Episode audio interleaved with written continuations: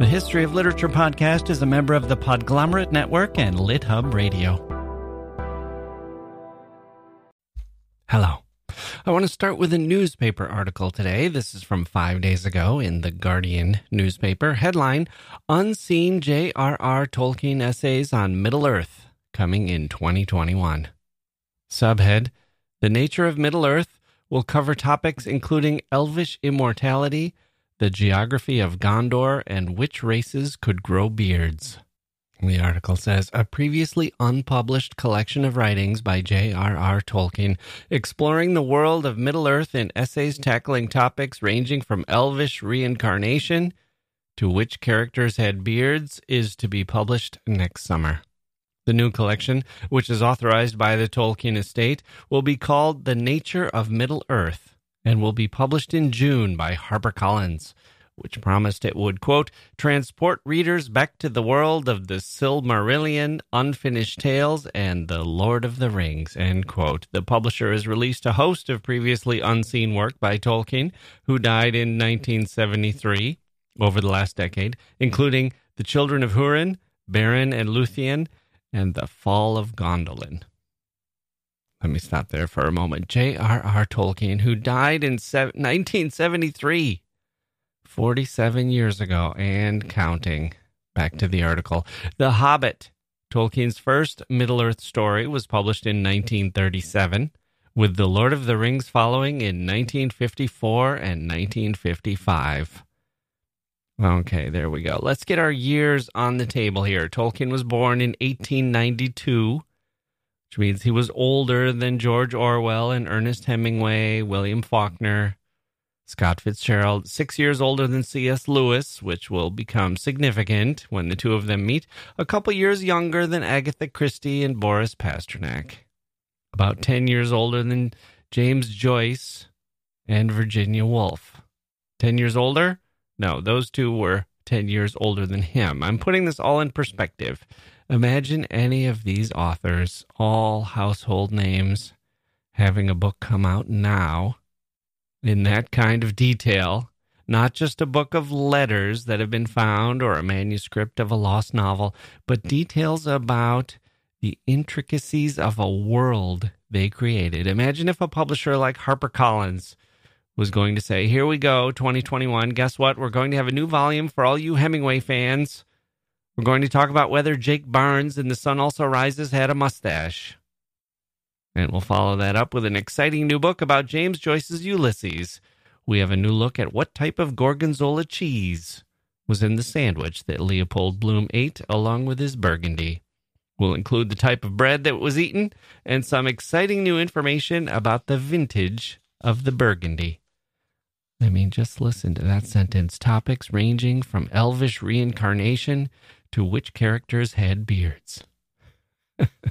People are going to buy this book. I'm not bashing them.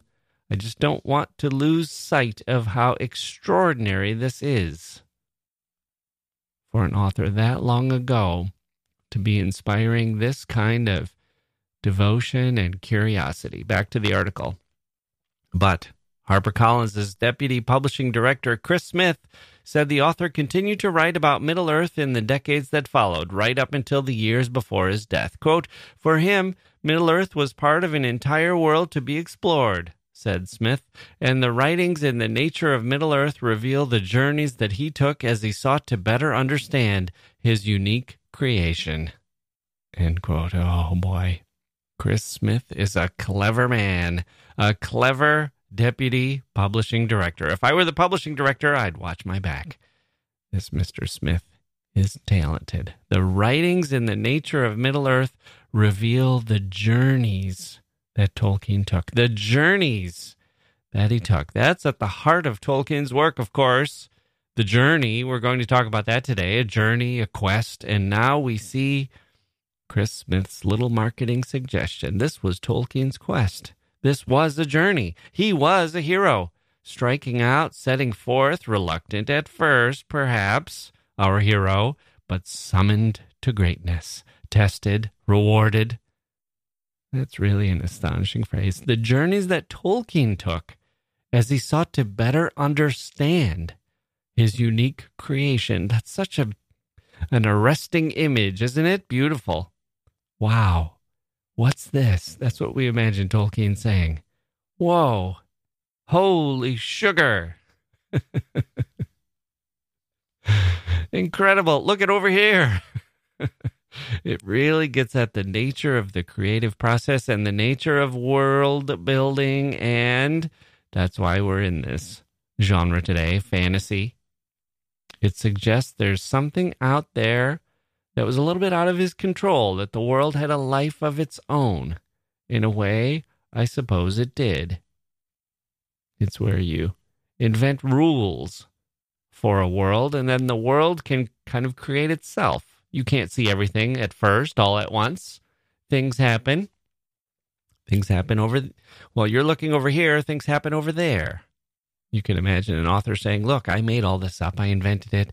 I can invent some more things too. You want more? Here you go. It's up to me. It's mine. It's my world. It comes out of my brain. And here are the details of it. More details? Well, you can guess if you want, but unless I tell you, they're not real. They're just your speculation. And here we have a somewhat different image, don't we? We have an image of Tolkien saying, Whoa, hang on. Hang on. This place is amazing. I know I invented it. But some of this stuff I just sort of set out there. I didn't really have time to explore everything. I didn't finish every detail.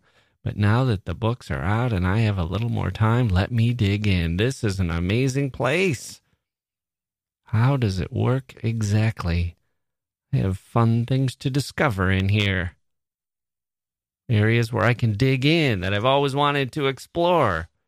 In other words, Tolkien is not just an inventor, or maybe we should say an architect, painfully drawing details brick by brick, building things up from the ground the way you might build a wall. He's more like a creator, giving birth to something that has dimensions he can later discover, realms he can explore.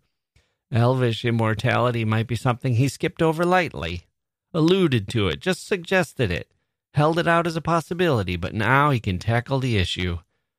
The way a scholar might enjoy digging into a question like Were the Romans pious? Or what did the Babylonians eat for breakfast? Back to the article.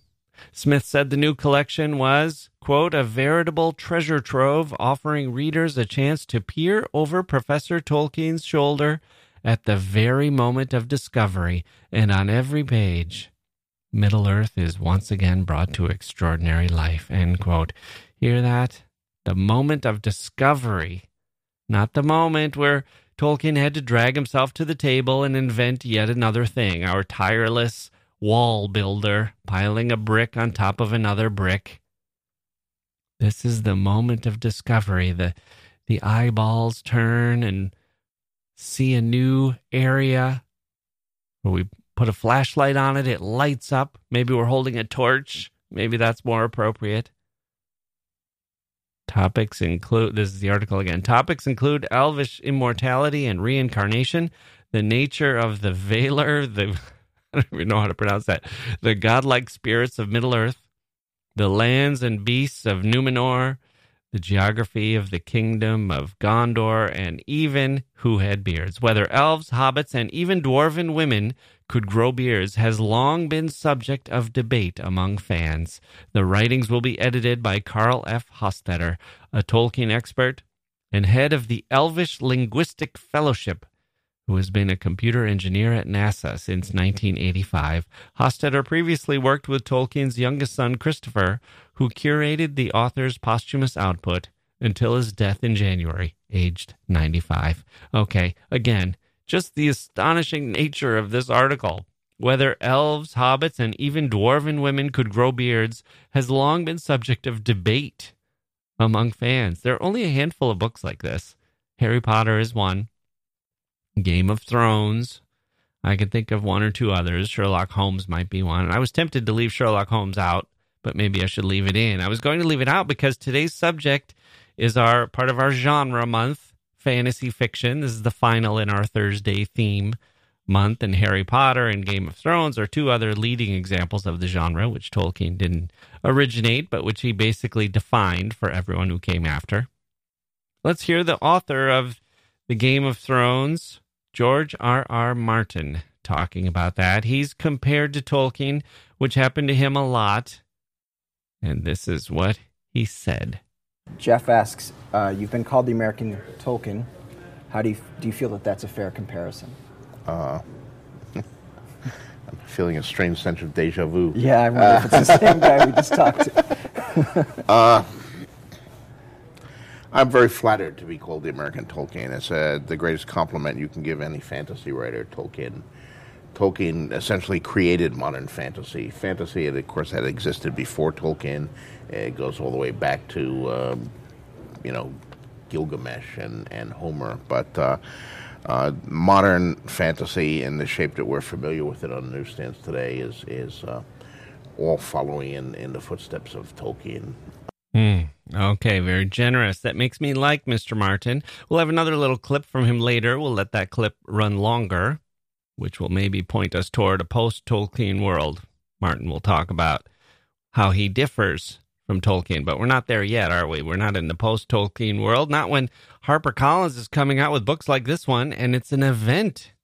Not when Carl F. Hostetter, a computer engineer at NASA, can edit a book like this, and a newspaper can list his title as a Tolkien expert and head of the Elvish Linguistic Fellowship.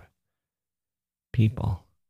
The Lord of the Rings trilogy came out in 1954 and 1955. There's kind of a sequel. Apparently, Tolkien planned for the trilogy that we know to be the first volume of a two volume book. The second volume is The Silmarillion, which wasn't finished and came out posthumously. Can I just tell you that when I was typing up notes for this show, I typed Simmerillion, leaving out the first L, and my computer auto corrected it to Silmarillion.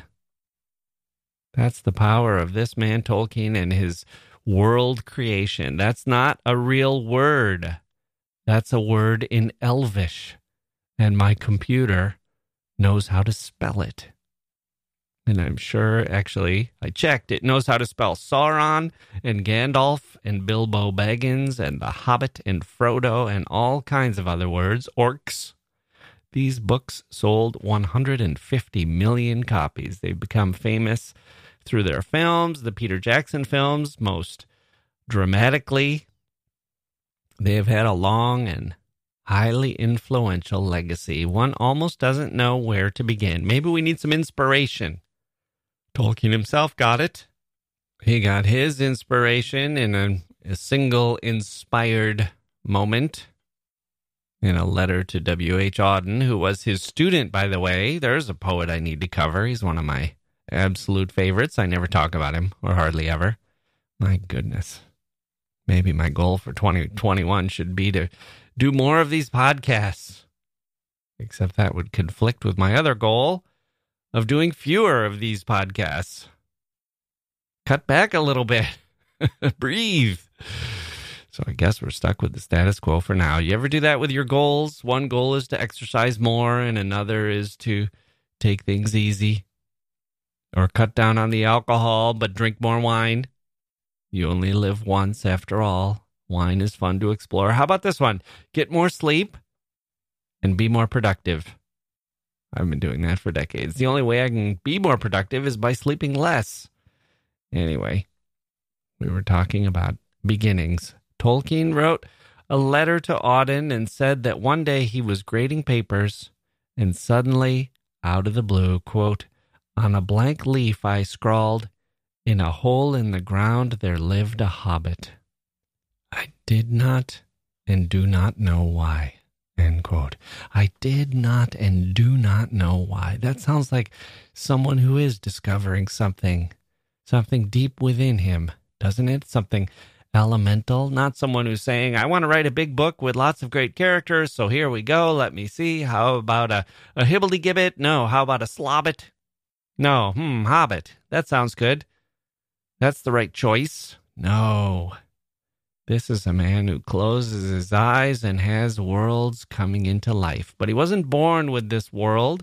It came from his childhood experiences, his background, his interests, his abiding passions. That's what I mainly want to uh, explore today. Who was J.R.R. Tolkien? How did he become this great originator? How did his early experiences end up informing and maybe even generating this amazing world that he brought into life and mapped out for us? His son Christopher worked on this, and he lived to be 95 and he died. He's not alive anymore.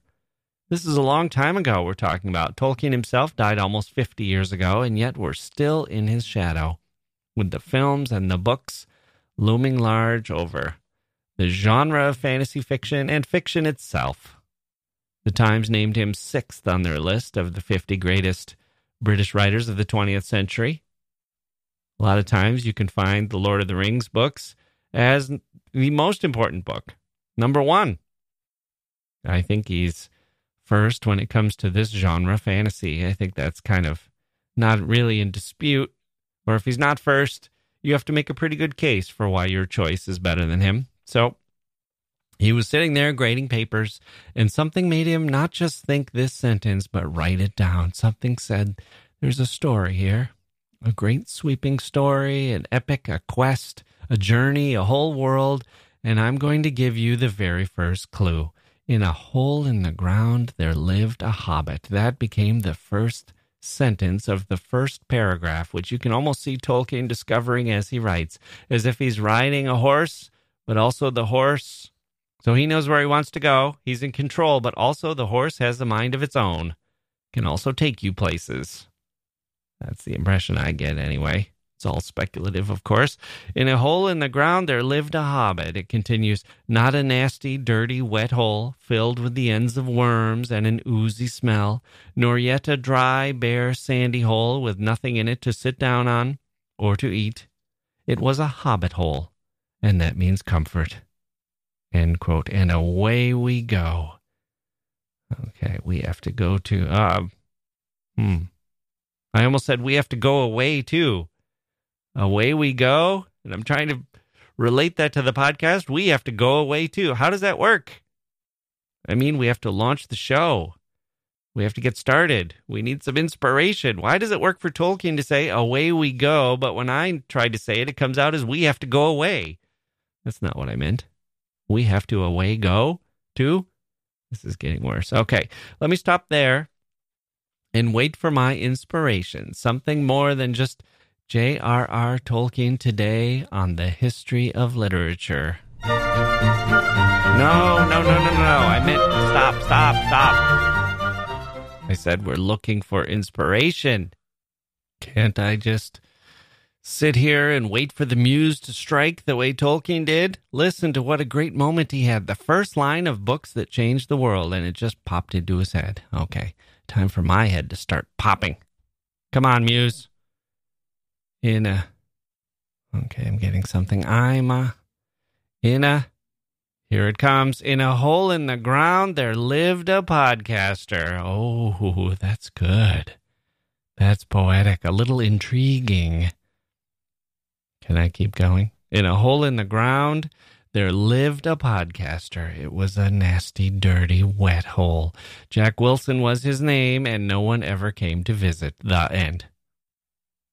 Oh boy, my book ended before it began. I got a little inspiration and it cut off as soon as I tried to harness it. I jumped on my horse and it instantly collapsed and died, leaving me sitting on the horse on the ground. All right, fine. Luckily, there's another horse we can ride, or at least one we can admire, and that's Mr. Tolkien and his magical steed. J.R.R. Tolkien today on the history of literature.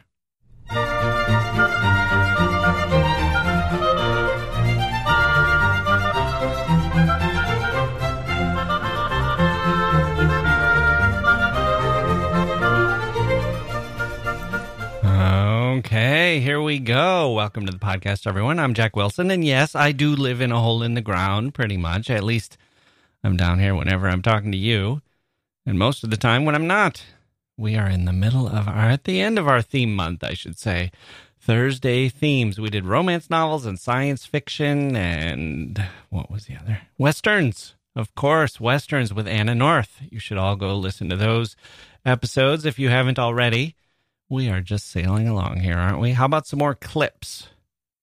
Or maybe we'll save those. Man, we've got some listener emails to cover first. It's Thanksgiving today, isn't it? And that means we have to cover what we're thankful for. And in addition to the usual thanks that I give every year, thankful for the turkey, thankful for the stuffing, thankful for the mashed potatoes, thankful for the gravy. And at this point, Ms. Jacke Wilson jumps in and says, Dear, please, maybe mention the things we're truly thankful for. And I say, I said the stuffing. And then I get a dish rag out and wipe the faces of my bawling children who have been left off my list. But do they ever thank me for wiping their eyes with the dish rag? No, never, not once. They have missed the spirit of the holiday altogether.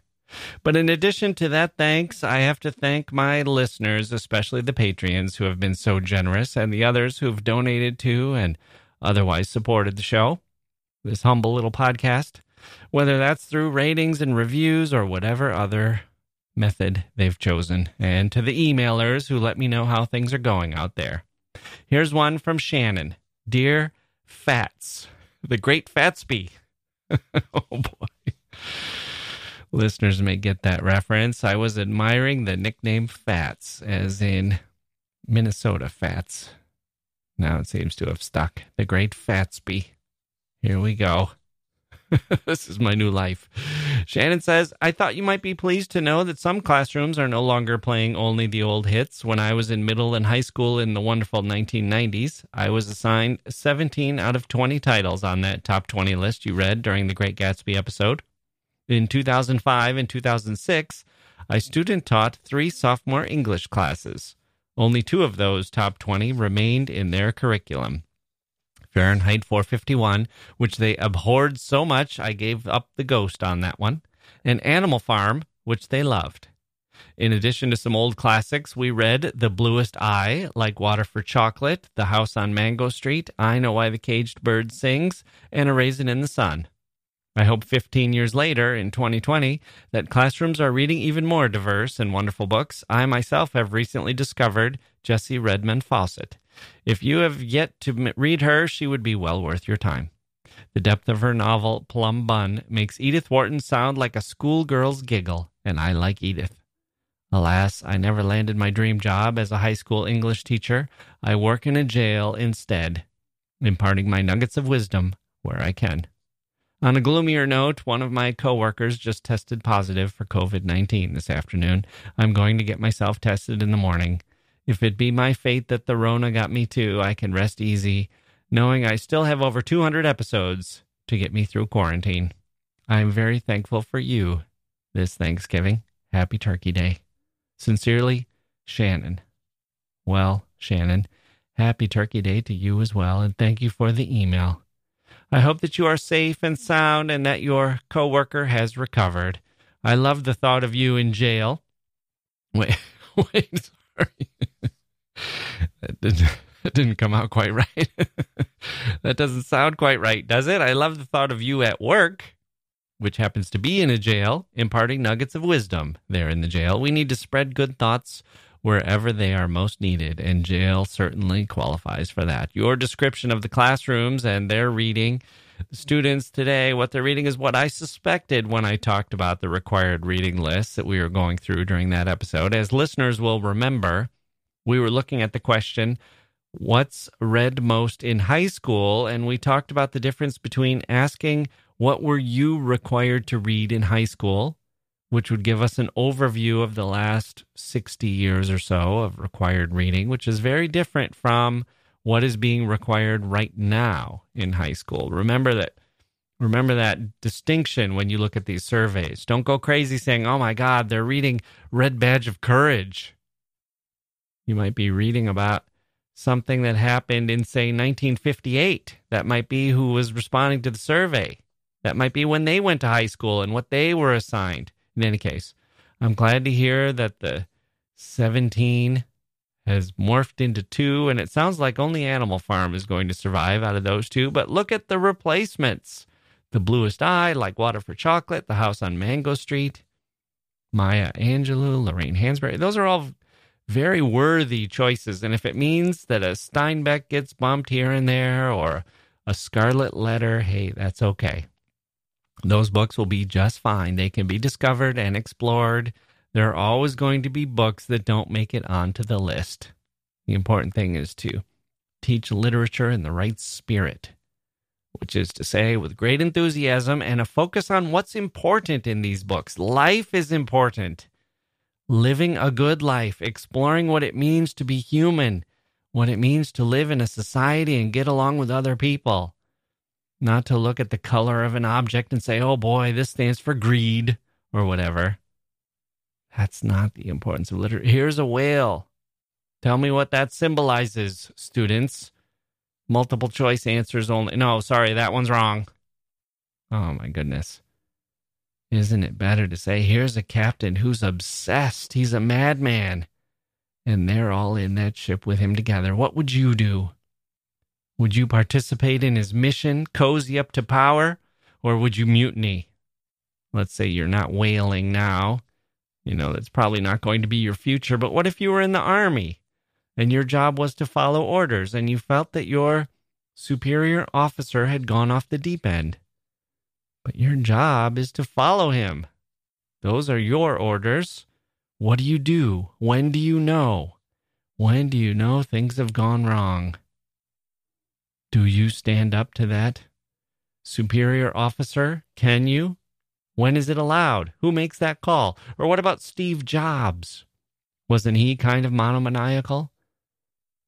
But didn't that work out? Didn't that work out just fine for the world? For Apple? For those of us who use these phones and these devices? What if you worked for Elon Musk? Can you see any Ahab in that guy? Do you admire that side of him? That pursues things in the face of opposition, in the face of possible insanity? Does it get things done? Is there something beautiful and dark about obsession? Something seductive? Something productive? Something pure? Or is it abhorrent? Do you resist?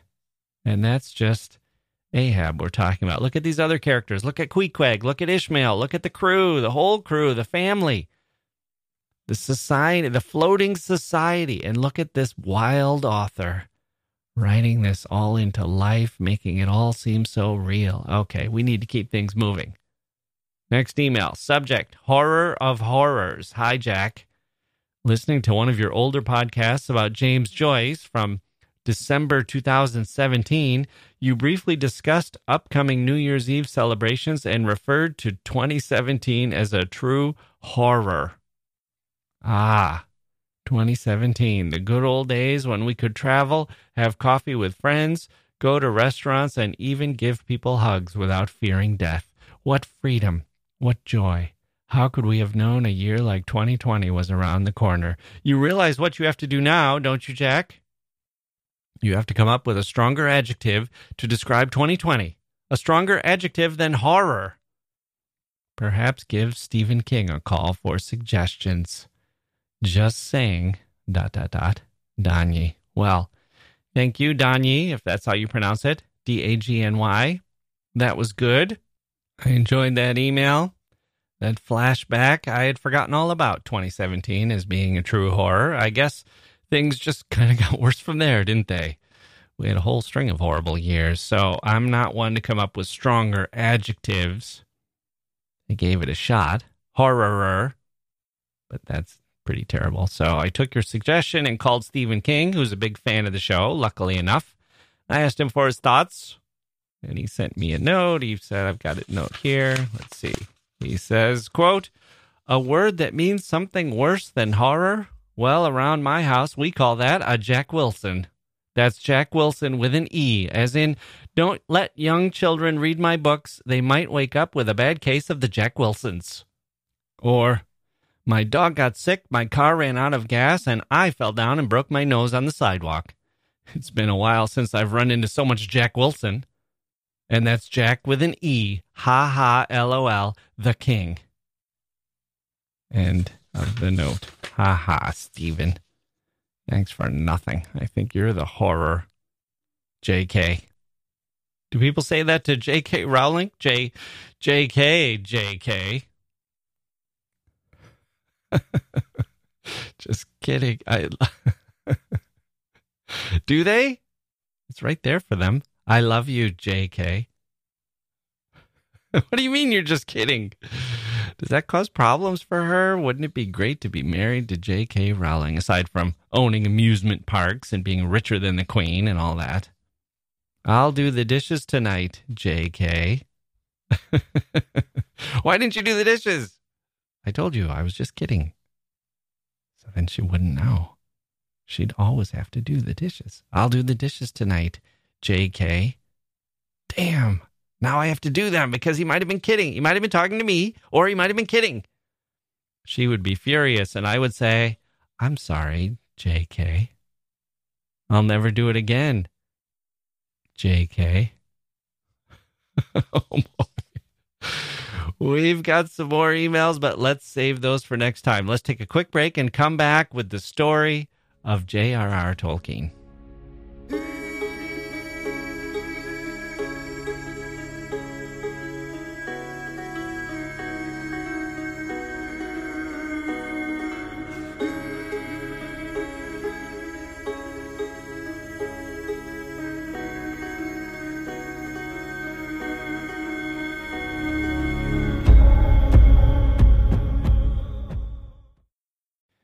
Grown-ups, The Cat in the Hat Cast is a new podcast from Wondery, perfect for the whole family.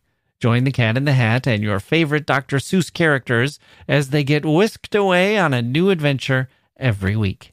Fish dreams of creating his very own polite and quiet podcast. That is, until he gets a surprise visit to his Fishbowl podcast studio from the Cat in the Hat himself.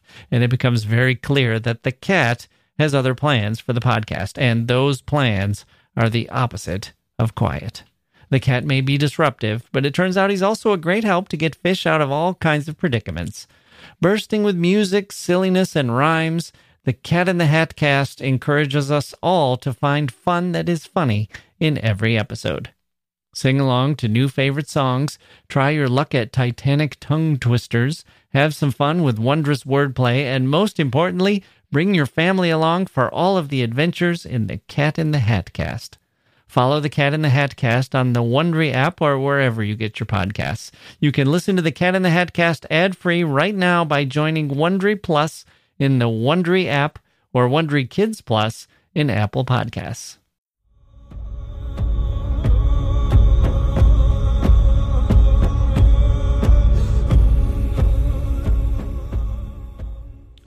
Tolkien believed his ancestors were German, that the name was Germanic in origin, and they, they sort of were. They were Prussian, as the medieval Germans were expanding east.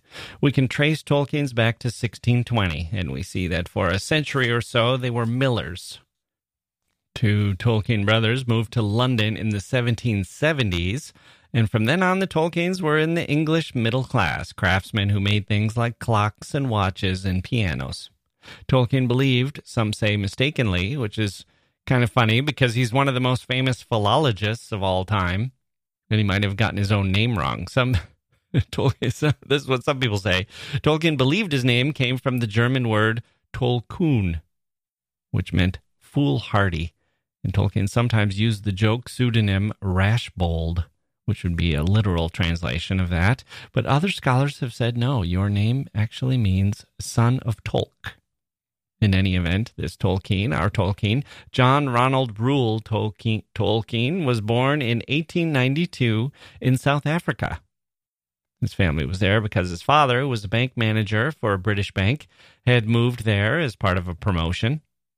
Young John Ronald Reuel was uh, bitten by a spider, a large baboon spider, when he was still very young, but there's some dispute about whether he remembered the event. Some say he didn't, and he acknowledged later in life that he didn't actually remember it. Some accounts say it was vivid and made a vivid impression. I'm not sure which to believe there. At three, young J.R.R. left South Africa for England with his mother and brother, and although his father was planning to join the family there on an extended visit, he tragically caught rheumatic fever and died. The family had no income at that point, so they moved in with uh, his mother's parents in Birmingham. They later moved to a nearby village outside Birmingham. We can start to see the seedlings of the man who later wrote the books that made him famous. He visited his Aunt Jane on a farm called Bag End, which was the name he used later in his works, and he was free to explore Sarehole Mill and Moseley Bog and uh, the Clent, Lickey, and Malvern Hills, along with nearby towns and villages like Bromsgrove. Alcester, and Alvechurch. You can run through his childhood and youth and find places that later appear in his fiction. It's as if he were mentally collecting photographs for later use in an album, except these mental photographs and his later use of them were in 3D. We can also see the seedlings of his later life and his educational interests. His mother taught him and his brother at home. He was an eager student, soaking up her lessons in botany and Latin and literature. He liked Lewis Carroll's book Alice's Adventures in Wonderland and escapist stories about Native Americans and the fairy books of Andrew Lang, a Scottish writer who collected folk tales. Another writer, George MacDonald, who in fact had tutored Lewis Carroll, had written fantasy books, and Tolkien liked those too. You can draw a pretty direct line from Lewis Carroll's Jabberwocky to Tolkien. We know he read it and used some of the terms, although I don't want to push any of these influences too much, because Tolkien was his own person, and C.S. Lewis once said in a real full circle of a quote, Hey, I'm just passing stuff along, people. There's a harmonic convergence here. Took me a while to sort through in my mind. C.S. Lewis said, No one influenced Tolkien. You might as well try to influence a bandersnatch. Now, bandersnatch is a word invented by Lewis Carroll. so, if we're trying to figure out, well, did Lewis Carroll influence Tolkien and his friends? And one of his friends, maybe his best friend, says, No, you can't influence us you might as well try to influence a bandersnatch. Well, you're kind of acknowledging some influence there, right? It's a little bit like saying I'm not one to throw out, uh, to uh, throw around insults, and anyone who says otherwise is a filthy liar. No one could influence my friend. Now let me compare him to a made up word that my friend, who became famous for making up words, read when he was a child. But setting that aside, let's get back to the story. More tragedy struck when Tolkien was 12 when his mother passed away. She was so young, just 34 years old, and it was so tragic. She died of diabetes, and this was about 20 years before the discovery of insulin. Had this struck her a couple of decades later, she could have lived a long life with her condition. At that point, though, they didn't have that option. She knew she was dying. She was estranged from her family by then because she had become a Roman Catholic against their protestations. And so Tolkien went to live with, after his mother's death, he went to live with a friend of his mother's, Father Francis Morgan, who had been assigned by his mother, by Tolkien's mother, to raise her boys as good Catholics. Tolkien and his brother followed in that path. Tolkien believed that Father Morgan was a kind man who taught Tolkien charity and forgiveness. His studies also continued at this point, and he became fully immersed in languages now, both within school and without. His cousins had invented a language called Animalic, and Tolkien created a few others himself, Nevbosh and Naffarin. My sister created a language when I was younger, which she used just to torment me and it was called Yachin. And I created mine to carve out a little space for myself, and it was called Birch. And she laughed and laughed at that, refusing to acknowledge Birch as a real language or even a plausible fake language. And meanwhile, Yachin was supposed to be this amazing language. But I realize now she was basically just imitating the sounds of my Swiss grandmother when she got together with her friends and spoke Swiss German. Well, Birch had its defenders, Actually, no, it didn't. In any case, that little project of mine died, but for Tolkien, it was a his language invention was a gateway to a rich lifetime of intellectual pleasure. He was visiting medieval buildings now and Victorian towers, and still living in what was basically the Shire, and he was studying Latin and Anglo Saxon and Esperanto. He's in his teens at this point, and then around the age of 20, he went to Switzerland, which he himself noted was basically the inspiration for the misty mountains that Bilbo later journeyed across. Tolkien hiked from Interlaken to Lauterbrunnen, and they camped in the moraines. He loved seeing the snows on the mountains and the glaciers, and he said later that this landscape was alive in his dreams. Tolkien had also fallen in love with a woman named Edith Bratt, who was three years older than him. They met when he was 16 eh, at the boarding house where he lived while attending school. He and Edith were both orphans, and they used to go to tea shops together. And one of these shops had a balcony, and they would sit on the balcony and toss sugar lumps off the balcony and try to land them into the hats of the pedestrians who walked past on the sidewalk. Father Morgan kind of disapproved of Edith, who was older and a Protestant, and he blamed her for Tolkien having, quote, muffed his exams. It's a little surprising to hear that Tolkien only got a second class degree in honor moderations, although he did get an Alpha Plus in philology. And he changed his focus from classics to English language and literature, which pointed him toward Beowulf and more of the Old English works that would change his life. He might have been a little distracted. Apparently, he used to paint his visions of his imagined worlds and trace the origins of his invented languages instead of actually studying for the exams he had in the real world. But what is the real world when you're studying history and philology anyway? What he saw in his head was taking him further than the real world could. And in a way, it was his real world was the books he wrote, and which ended up making him wealthy and famous. And yet he was humble about his world. He wasn't always confident about what he was doing. He spoke about subcreation. One scholar has suggested that, quote, this tied into his religious beliefs that all talents and gifts come from God. God is the one creator, and what we do is in imitation of that. Tolkien was a very humble man. End quote. In any case, Father Morgan forbade him from seeing Edith until he was 21, and he slipped up once, but under some pressure, he agreed to follow this restriction. After Father Morgan said he was going to cut off his funds for university, pull him out.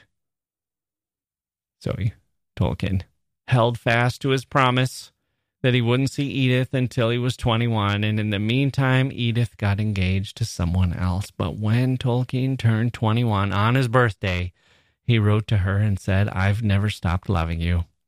Please marry me. Edith said, I agreed to marry this other guy, George. But that was only because you ditched me and I felt, quote, on the shelf, end quote. And now I'm off the shelf and into your arms. She didn't say that part, but effectively that's what happened. Uh, he and Edith met on a train platform they took a walk into the countryside. They sat under a railway viaduct and agreed to get married.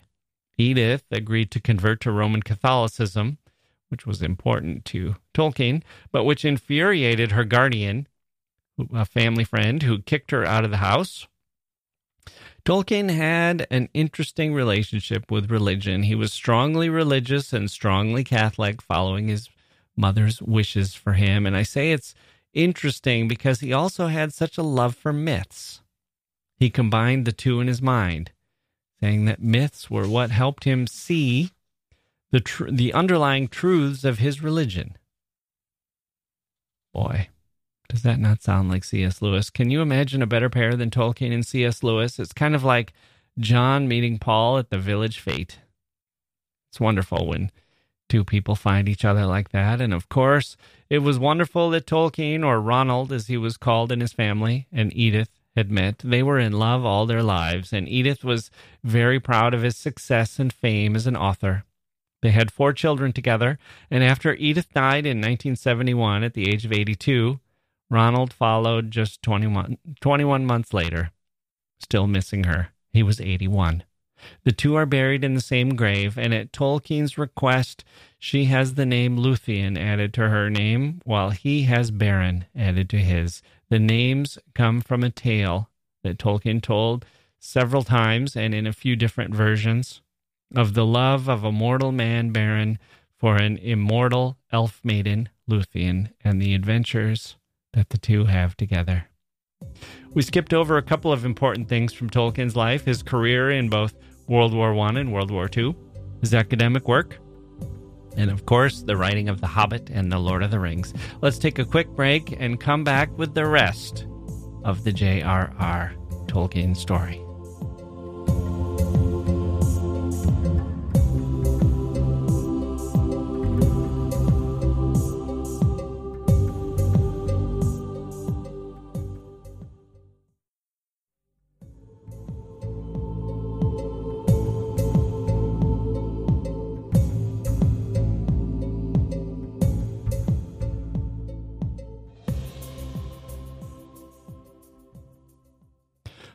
Tolkien and Edith Bratt were engaged in January of 1913 and married in March of 1916. During that three year period, war broke out. Britain entered the war in 1914, and although his relatives were shocked, the 22 year old Tolkien didn't immediately volunteer for the British Army. He was studying, and he was able to delay his enlistment until he finished his degree. In July of 2015, the cause for that delay ran out, and he became a second lieutenant. He still had not gotten married, and he later expressed his admiration for Edith, who had agreed to marry a man with no job, little money, and no prospects except the likelihood of being killed in the Great War. Junior officers, he said at the time, were being killed off a dozen a minute. He trained with his battalion for 11 months, got married, and two months later, or not even, not even two months later, was summoned to France. He was bored, waiting for action, so he wrote a poem and devised a code using dots so Edith would know where he was. That wasn't allowed for security reasons, but Tolkien was clever, and in the end, it seems to have turned out okay. Edith, however, was a wreck, terrified that every knock on the door could be news of his death. He was in combat for months. The men in his company were infested with lice, which eventually brought many of them, including Tolkien, trench fever. His experience was one of seeing his fellow soldiers with empathy. At the outset, he complained that there were very few gentlemen among his peers and that the superior officers were not only not gentlemen, but barely human beings. He liked the working class men he wanted to befriend them, and instead he was supposed to train them and discipline them and somehow inspire their love and loyalty, and he didn't find any of this natural. In the end, once combat began, they were all thrown together. The classes were all jumbled together, and he always saw the war from the side of the plain soldier. Many have commented on the parallels between battles in the Lord of the Rings books and Tolkien's World War I experience. After combat and racked with disease, he was medically unfit for military duty, so he was sent to recover in a cottage where he began to write. He was trying to create a mythology for England, which he never finished. All this is just leading up to his masterpieces, people. His illness came and went. He and Edith had a child, and he used to go walking in the woods. And when Edith was there with him, she would dance to cheer him up. It was a vision, an experience, and a vision he would remember all his life. He was discharged as a lieutenant. We're in about 1919 or 1920 now, which would make Tolkien 27 or so.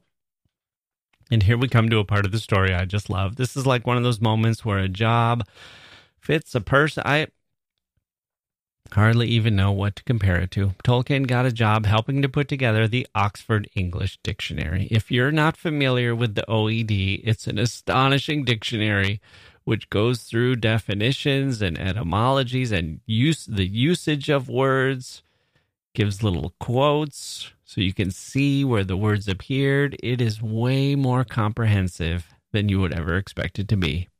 They put Tolkien onto words of Germanic origin starting with the letter W. it sounds like a joke. It sounds like a Monty Python sketch. But who better than Tolkien to be in charge or working on words of Germanic origin starting with the letter W? Not all, just just part just part of the range of words starting with the letter W. this was a big project. Uh, he labored over the task, starting with the word waggle.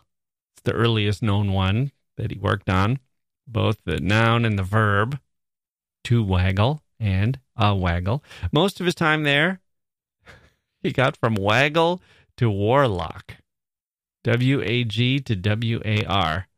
That gave him some of the trickiest words. They seem to have funneled tricky words Tolkien's way because he was very good at what he was doing. So the ones they were having difficulty with, they sent to him, including walnut, not an easy etymology, and wampum. But walrus was the one that became the stuff of legend. Tolkien wrote six different versions of a, of an entry, dictionary entry for the word walrus. At least six, six that we know of. And even after he left work at the Oxford English Dictionary. He got a job at Leeds University. He was the youngest professor there. So he left the Oxford English Dictionary. But even into the 1920s, when he was no longer employed by the OED, he was writing pages of notes on the etymology of the word walrus. This guy loved words. He loved word origins. He loved etymology, philology. He loved languages. Let's jump ahead a little bit because this is so good. Later in life, after his works had come out, a fan wrote him a letter, including a poem that the fan had tried to write in Elvish. Tolkien translated the poem into English and noted all of the errors. He was willing to take the time to do that, and he had enough confidence in his own uh, knowledge of his invented language to be able to point out the errors. This was important, actually, to get things right. One of his credos was that rules are vital. Once you set up rules for your invention, you have to follow them. This is what he called secondary belief. Even though not everything was complete or finished in that world of Middle Earth. In other words, you might have parts of Middle Earth that aren't there, but that doesn't mean you have a place where the tone or the general rules of the rest of Middle Earth that you've set up for the rest of Middle Earth can be dramatically or drastically different. And for Elvish, even though he didn't finish the language, he could tell when someone wasn't getting it right. He could tell when the rules of Elvish were being violated, even though he once said, quote, I don't desire to go and have afternoons talking Elvish to chaps. and then he added, Elvish is too complicated. I've never finished making it. We're still in the years now where he worked for the OED and became a young professor. He started translating Beowulf and he wrote some essays about Beowulf. And of course, Beowulf is one of his most valued sources, which he pointed out. He he believed that Beowulf needed to be read aloud, and he used to walk into a room and start it loudly and dramatically with its famous opening word of Hwæt H W A E T, which means something like behold. Seamus Heaney translated translates it as so. It's a word to get the audience's attention, a word that says stop, listen, shut up and listen. Hey, you, here we go. That's the spirit of it. The idea was that this was not just some dusty old lines on a page that you have to covered with dust and you have to rub them off with your sleeve blow the dust off with your breath, and then drag yourself to read. This is a great dramatic poem. Could be delivered delivered orally and had real power. Unfortunately, I don't have a recording of Tolkien reading Beowulf, but let's do this. Let's hear Beowulf read aloud so we can hear what the language was like, including that opening word. This is going to be uh, read by an actor. Then we can hear some clips of Tolkien reading uh, from The Lord of the Rings. We'll hear at least one, I guess. Uh, so you can get a, a sense of Tolkien's voice. Then you can maybe put the two together. We'll start with this. Here's Beowulf. What we gardena in yer dagum, thaid keninga thrum ye frunnen, who the lingas ellen fremadon, Oft chill shaving, shallen a threatum, monium, maigdom, mere settle oft there. Eis are a airlas, sid an airest wert, feierschaft funden, he das vrouwerie bad werks onder wolknum, wert men dem thach, him eichwilch dar um se tendere, over van rade huren, schulde, gomman. That was gold kuning. Okay, so we picture that coming out of Tolkien's mouth. You'll hear Tolkien's actual voice in a minute here. But W.H. Auden, one of the students, recalled this as an unforgettable experience hearing Tolkien reading Beowulf aloud. He said, quote, the voice was the voice of Gandalf, end quote. So let's hear Tolkien's voice. This is Tolkien reading Lord of the Rings. I cannot read the fiery letters, said Frodo in a quavering voice. No, said Gandalf, but I can. Letters are Elvish, an ancient mode, the language that of Mordor, which I will not utter here. This in the common tongue is what is said, close enough. One ring to rule them all, one ring to find them, one ring to bring them all, in the darkness bind them. There's only two lines of a verse long known in elven lore.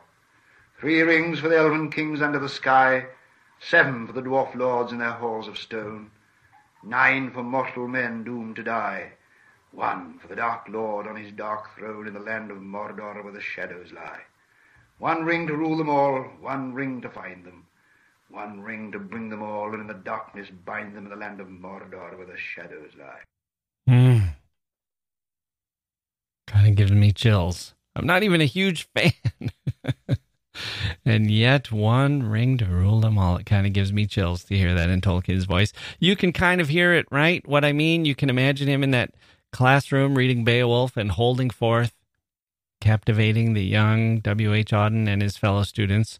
We're almost at the part where Tolkien starts writing The Hobbit and then The Lord of the Rings, of which he said, It is written in my lifeblood, such as that is, thick or thin, and I can no other.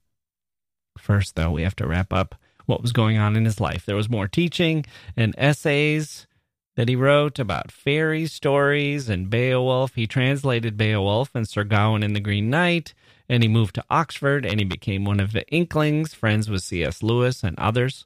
When World War II broke out, he was trained as a cryptographer. That was his way of helping with the effort. But let's go to his great creation. One of the poems he found when he was studying Old English studies was called The Christ of Cynewulf. He had a, it, the poem had a somewhat cryptic couplet. It said, Hail, this is the translation. It said, Hail, Earendel, brightest of angels, over Middle Earth sent to men. The word stopped him. It stopped him. Middangeard is the word, means Middle Earth. It stopped Tolkien in his tracks. Middangeard was the everyday world between heaven above and hell below. Middle Earth, Middle Earth, of course. Of course, more grist for the fantasy mill. Like I said, you can see all kinds of influences from his youth and young adulthood and life in these books. You can go see castles he lived near that turned into castles in the book and the landscape of the Shire is right there in the landscape of his childhood, and so on. The trip to Switzerland with the mountains. The words, too, the words that came his way, and the myths that he was exposed to and that he sought out and studied, and everything else. Harry Potter works like this as well. You can go to Cambridge and Oxford and Edinburgh and London and see the kinds of train stations and alleys and roads and Hogwarts buildings right there. The world is invented, but there's a grounding in reality, as if the fantasy author goes to see something that truly inspires them or hears something, a myth or a word, that inspires them to think, what if, what if, what if this is a place where you might pull a sword out of a stone or encounter a creature, a fairy, an elf, a dwarf? A whole field of them, in fact, or a race of creatures that only comes out of my mind that I'm putting together with what I know from other things. I can see that here. I can see a village. I can dream up such things as hobbits Here's what they look like. Here's how they talk. And here's the giant quest for our hero to go on. It's a hero's journey. Naturally, one of Joseph Campbell's monomyths. You can find all the stages of the monomyth in uh, The Lord of the Rings and also in The Hobbit. You can see them all play out in the movies too the Ring of Power, the mysterious Black Riders, the evil trees that control a forest, and the hobbits who have to make their way through a perilous world. Tolkien wrote The Hobbit in 1937. His publishers loved it and wanted another story about hobbits, which Tolkien warned them that's going to take me a while. It's going to take me a while to produce it. I'm going bigger now. Got bigger plans, bigger things in mind. He started several times and had to set them aside A few false starts. Finally, the scope and the details of the new story came into view. He had a whole mythology to generate for this work, but luckily he had already done some of this in that work, The Silmarillion, which he drew upon. And he finally ended up with what we now know as the trilogy, which is divided into six books book includes illustrations and more than 60 poems, which are about going to war and wandering, a life of wandering and drinking. There are riddles and prophecies and magical incantations. He made up a calligraphy for some of them and maps and an inscription for the ring and drawings for some of the places. He stuffed these books with his themes the ones that interested him, and they come directly from all the concerns we've talked about already. He loved the Norse language and was in a club of people who studied the Vikings. That's in there. You can see it. The struggle, he learned Finnish. You can see that. The struggle of good and evil, straight from his deep and abiding Catholic, uh, Catholicism. His mother, whom he viewed as a martyr, handing him off to a priest for guidance and education before she died. We have the struggle of good and evil.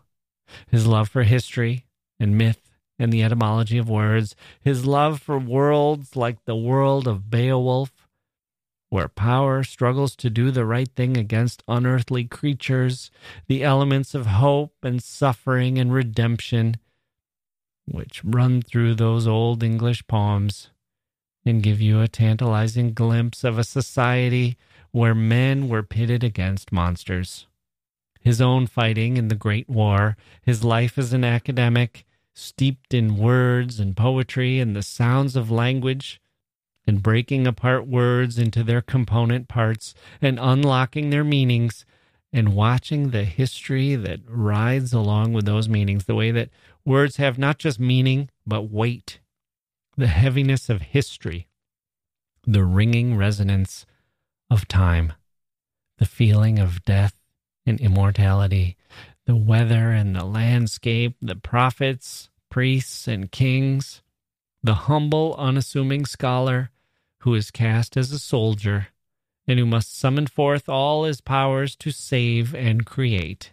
It's the story of the Hobbit and the story of the Fellowship of the Ring and the Two Towers and the Return of the King. And it's the story of our author who poured his lifeblood into his work, John Ronald Reuel Tolkien.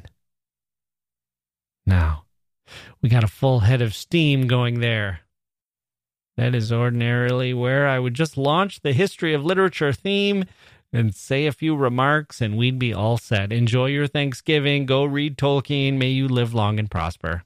I guess that's the wrong fantasy phrase, but we're we're all friends here, aren't we? we get each other. Ordinarily, I would just launch the theme and wrap things up.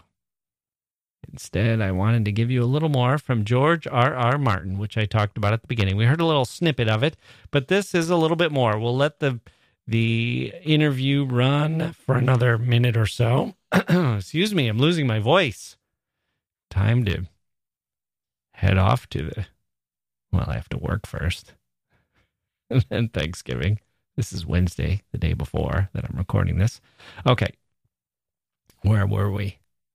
George R. R. Martin. What he does so graciously here is talk about how important Tolkien is to what is called high fantasy, which Game of Thrones fits right into, but also He talks about the differences. He doesn't just say, oh, well, I think I have different characters, or I wanted to update things, or I wanted to have a more interesting storyline, or whatever a writer might say when they've been asked for the millionth time if they consider themselves the American Tolkien. It's more like he's saying you need different authors who can pick up the baton. I enjoyed this little bit from Mr. Martin, and I hope you enjoy it as well. So, in the spirit of fantasy fiction, with a nod to all of those who came after Tolkien, including C.S. Lewis and Lloyd Alexander and J.K. Rowling and Ursula K. Le Guin and Neil Gaiman and Philip Pullman and many others besides. Let's give the last word to George R. R. Martin. Uh, modern fantasy in the shape that we're familiar with it on the newsstands today is is uh, all following in, in the footsteps of Tolkien. Um, that being said, I'm a, I'm a very different writer than Tolkien. Uh, we're, we're products of very different times. He was uh, born in the 19th century, um, a product of English society at a particular point in time. He served and fought in the trenches of World War One.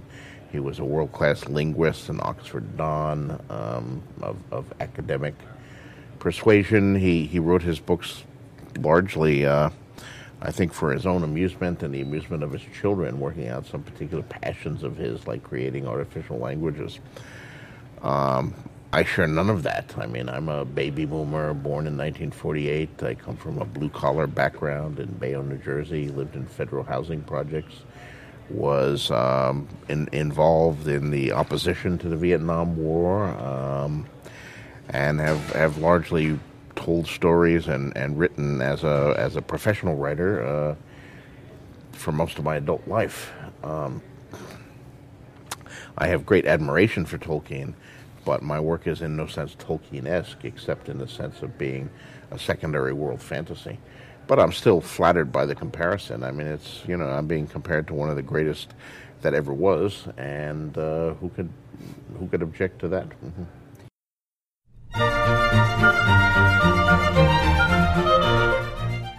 Okay, that's going to do it for this episode of the History of Literature. I hope you enjoyed it. J.R.R. Tolkien. I kind of can't believe it. This little podcast has taken me into some fascinating places, including the Shire. On a journey, you might say, or I might say. I've said it a lot, haven't I? Who is the hero of those books and those films? It's hard to top Sam, I think. My kids like Sam a lot more than they like Frodo. I kind of like Bilbo, at least after he gets old. The guy who stays home, not when he turns scary, not when he's subject to the addiction of the power of the ring. Possibly Bilbo Baggins was based on the fantasy writer William Morris, by the way, who traveled to Iceland. That's another episode we have to do. William Morris is a fascinating character. My wife loves these movies. She makes no secret about her love for Gollum. He's her favorite. And she even imitates his voice, although don't ever tell her I told you that. She will really let me have it. We are the history of literature, and we're teamed up with LitHub Radio and the Podglomerate. To learn more about that at www.thepodglomerate.com. Enjoy the holidays, everyone, and please do stay safe. I'm Jacke Wilson. Thank you for listening, and we'll see you next time.